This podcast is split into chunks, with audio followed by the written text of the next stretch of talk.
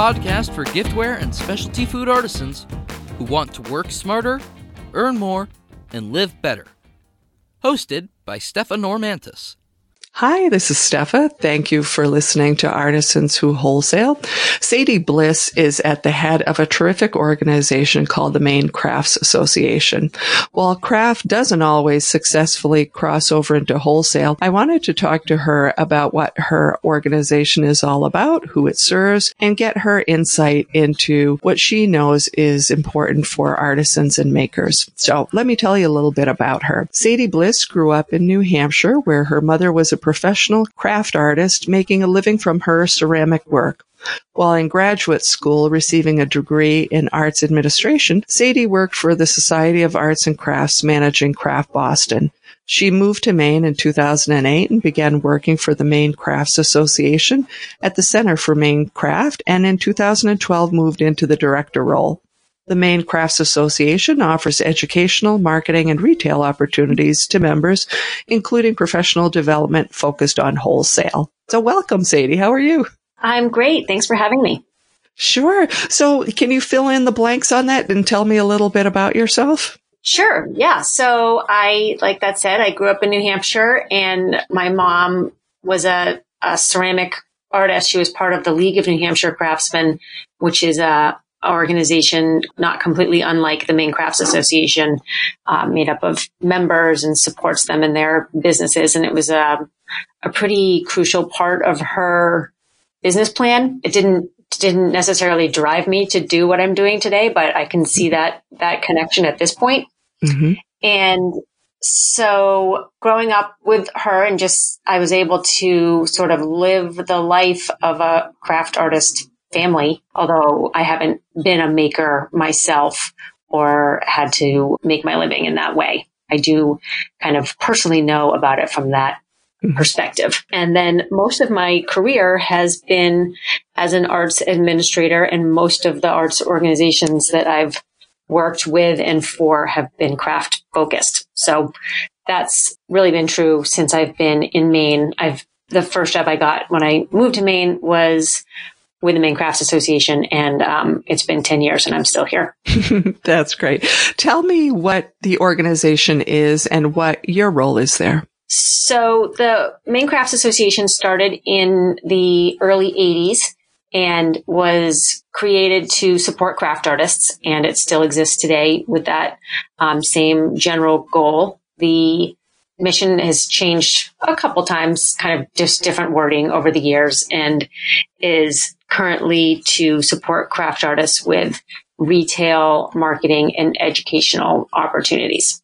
So all of the programs and events and workshops that we offer fall into one of those or more than one of those mm-hmm. categories. So some of our programs include uh, we just got back from Haystack. We do an annual workshop weekend up there where we offer seven studio based workshops and we get about 80 students signed up and spending the weekend up there with us. So that falls under kind of the educational side of things. Another educational program, the craft apprentice program, which supports up and coming artists. They match up with a master artist and do an intensive apprenticeship. We, our retail program is most known for the Center for Maine Craft, which opened in 2008. It opened right before I started. And I'm just thankful every day for the previous administrators who got that going because it's a huge part of our organization, both in achieving our mission and um, funding our organization. Yeah. So we, that's up in the West Gardiner Travel Plaza. We sell the work Brilliant. of do you know that? I do. Location? It's fantastic, and I would encourage anybody yeah. that's going up the uh, up the turnpike to swing over and check it out because there's some gorgeous, gorgeous pieces, and it's always interesting to go in there because it's beautifully merchandised and there's some fantastic stuff. So, not your usual turnpike pull off. Yeah, yeah. Until people go there, they kind of imagine it and think it a little bit differently than they end up finding it to be. So it's you. I think it's usually they're pleasantly surprised. Yes, I hope. Yeah. Maine craft artists work there on the majority of the work is there on consignment, but we do also buy work wholesale. So I've got some experience and in, in insight from the buyer perspective as well. Mm-hmm. And then we opened Maine Craft Portland a little less than a year ago in downtown Portland, which is uh, modeled after the Center for Maine Craft. It looks a lot different. Um, it's just a really different kind of space, mm-hmm. but really functions in the same way and increases the number of artists that we are able to represent. Also, I'll just quickly kind of give an idea. We do a craft, a, an annual craft show called the Portland Fine Craft Show. We do a statewide studio tour called Maine Craft Weekend in October. We do workshops throughout the year and throughout the state. We connect with different people who have different skill sets to offer. And then we partner with an organization for a space or sometimes we hold them in artist studios. So that's kind of a, a program that is consistent, but always changing what's actually offered.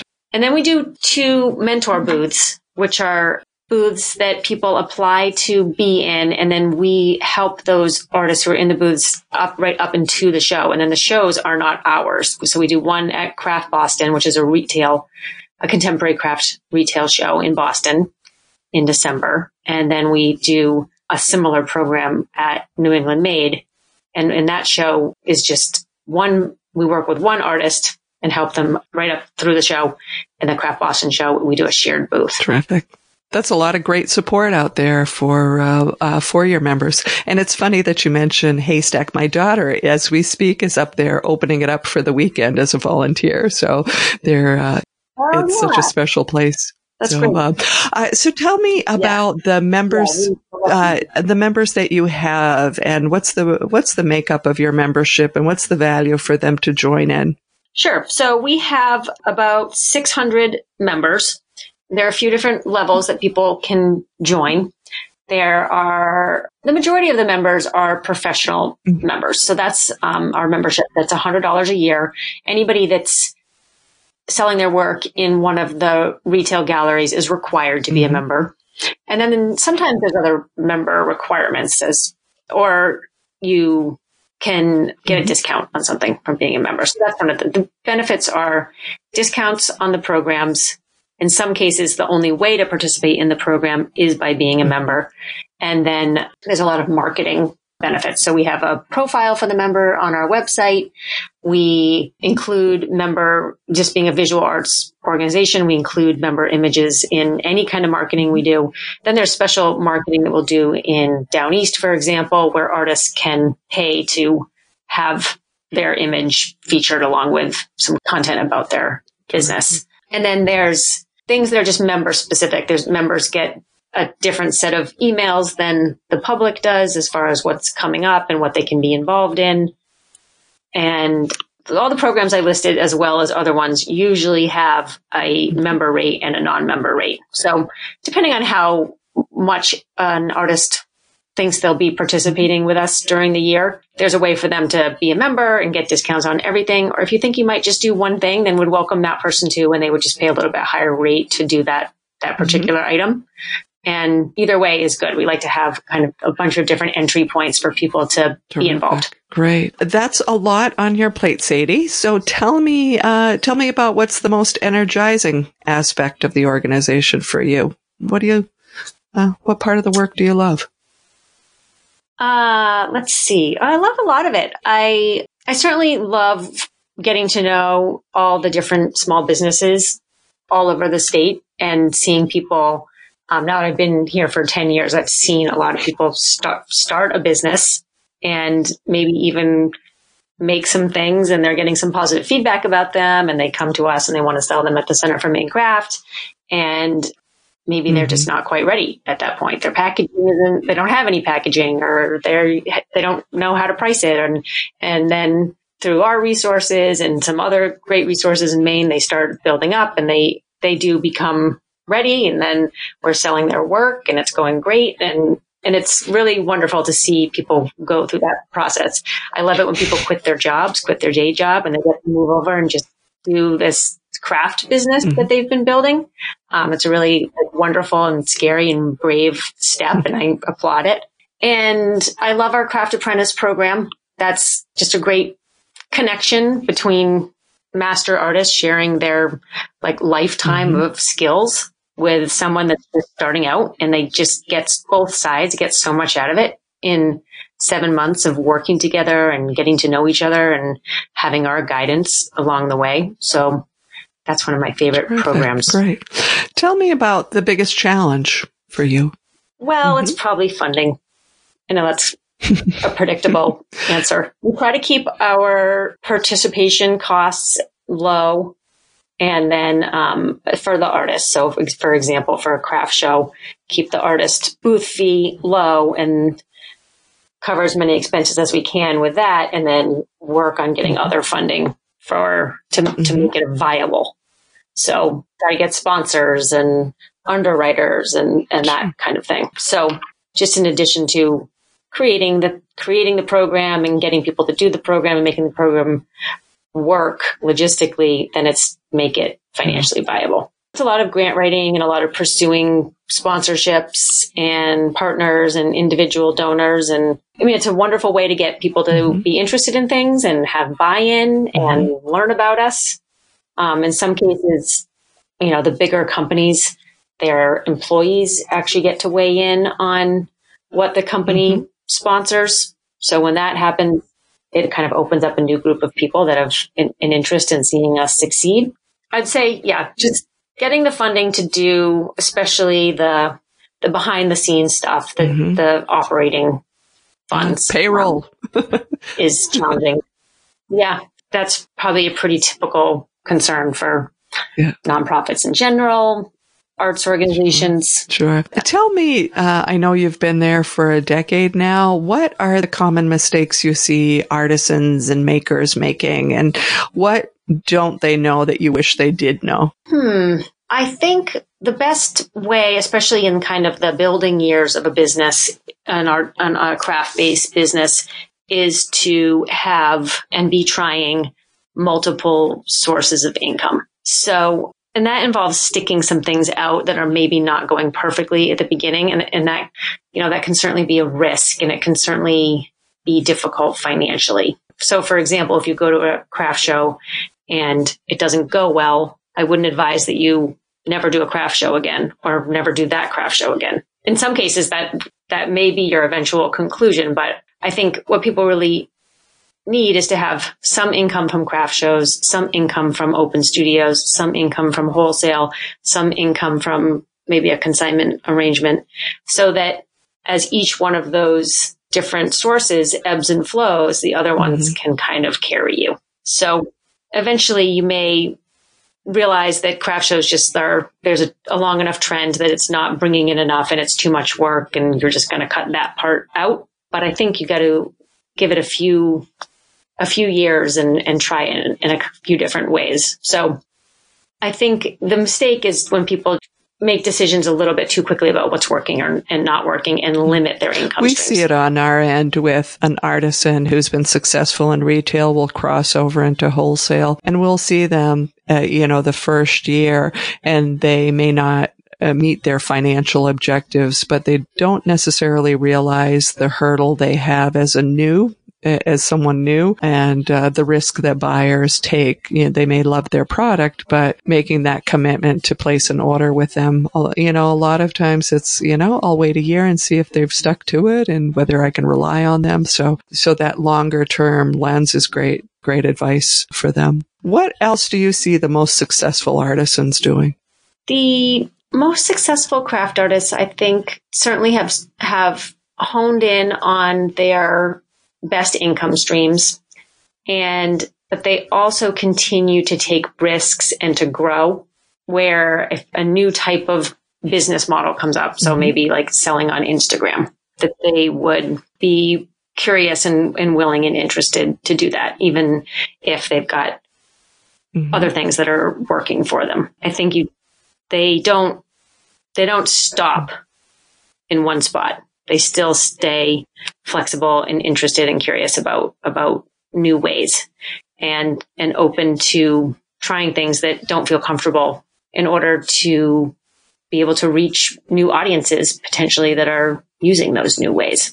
And I think even more importantly than that, the successful artists are finding the balance of sticking to their vision and their style and spending their time in the making the things that they want to make while making small adjustments that feel comfortable to meet the demands of the market. For example, if somebody's making higher end sculpture and they maybe someone tells them they should that they're they keep hearing that it's too expensive and so then they make some kind of object that's very inexpensive, but it feels like they're selling their soul to do that and they hate making those and it's, it's mm-hmm. pulling them in a different, a really different direction. I think people need to be careful with that. I mean, in, in nonprofit world, it's called, it can mm-hmm. be called like mission drift. Like you go and you're chasing money and you create a program that you really don't need to be doing or it doesn't really quite make sense for you. So I think that fine line of, of making adjustments and listening to feedback and, and, and finding some niches, but not Terrific. drifting too far away from your vision. Any other tips or resources that, uh, for the craft artists that you're seeing that are especially helpful? Well, there's a lot in Maine, and I think one is just to look for resources such as score or potentially like a, some kind of business support at a, at a, your local library or city that doesn't specifically say that it's for craft businesses. I mean, certainly you're going to have to do some adjusting in the advice that they give you, but I think just really thinking of yourself as a business and tapping into resources that are for businesses. And there's, you know, there's national ones, there's local local resources like that. Online, I do read stuff from the mm-hmm. Indie Retail Academy. They have a newsletter, and I think there's um, different tiers you can pay to get different information. Book that comes to mind is The Perennial Seller, The Art of Making and Marketing Work That Lasts. Terrific. By Ryan Holiday. Um, it isn't specifically about wholesale, but it's mm-hmm. relevant to making a living as an artist. I think that social media is certainly a resource. Um, there's pros and cons of it. I think Instagram is the best one personally. Works the best for um, mm-hmm. visual artists. It's really nice for telling stories and kind of setting, giving, giving a, a feel for yourself and your business and being open to sharing kind of personal parts of your life. I think mm-hmm. there really is an interest in storytelling, like from the buyer's perspective, mm-hmm. either the end user or a wholesale buyer, learning about the artist. So if you're on Instagram, it's, it's, you know, showing products, but also showing works in product mm-hmm. process or pictures of your studio or pictures of your studio cat or to the extent that you're comfortable sharing a little bit about what makes you mm-hmm. interesting yeah. and what your Good life is like. Who or what keeps you inspired after 10 years? Certainly my staff. They are mostly all artists and Mainers and really dedicated to the work that we do. Of course, our our members and all the wonderful things that they're doing and and always changing and reaching for and participating in the programs that we do and giving us great feedback. So that's, that certainly keeps me inspired and interested. Last year was a great year opening Maine Craft Portland. It was a, a probably the, the biggest program and project that um, we've done since I've been there. So that involved fundraising campaign and renovation and just starting from scratch was something. So that was really exciting and, and, and fun to to work on. And now this year is kind of about shoring that up and, and learning how to kind of fitting into the new size of our organization. It really, in, in some senses, staff wise and, and what some did other you ways, learn it, from, it doubled our uh, size. From creating that new location, uh, that you didn't expect or with hindsight, what did you learn through that? Well, we needed to mm-hmm. raise money to do it. And I wanted to go into it with, mm-hmm. with a budget ready to go capital ready to go. So I hadn't personally done a big fundraising campaign like that for, you know, a particular purpose that we are and with a pretty specific deadline. So it was really encouraging to get, to get the support we needed in a pretty short period of time.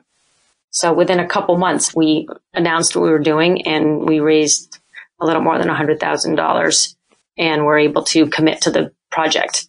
So it just showed us that how much support we have and people from obviously the the arts community were supportive, but also the business community in Portland and even people not in Maine at all, but that live outside of Maine and, and, mm-hmm.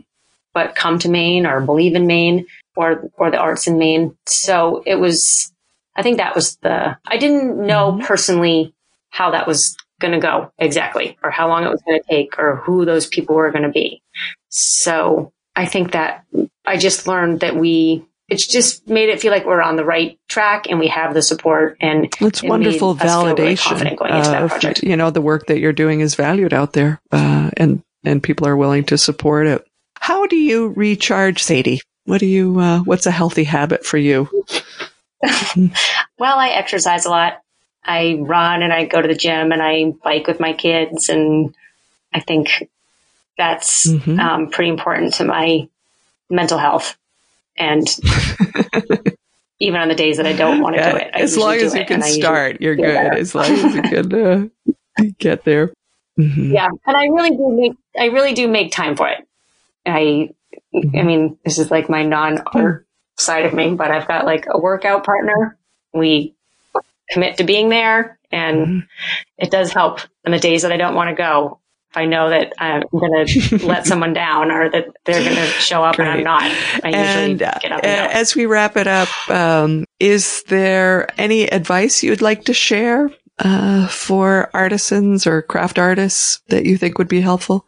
Um, I, well, I guess I referenced this a little bit, but I think just staying true to your style and how you want to spend your time. Um, also, I'd recommend that people imagine growing their business and what that would look like. I do believe in the law of attraction. And I think that if you start imagining things and, and how you would want them to be and how growth could look, sometimes things will start falling in place. Like if you imagine what it would be like to have an employee or how much or what you would need them to do or how, what, what that would look like having them in your studio, maybe somebody will come along and since you've already thought about that a little bit, it's, it's easier to sort of start building those blocks and piecing that together and not, and I think also just not ruling things out. Don't rule out wholesale or don't rule out having an employee. Um,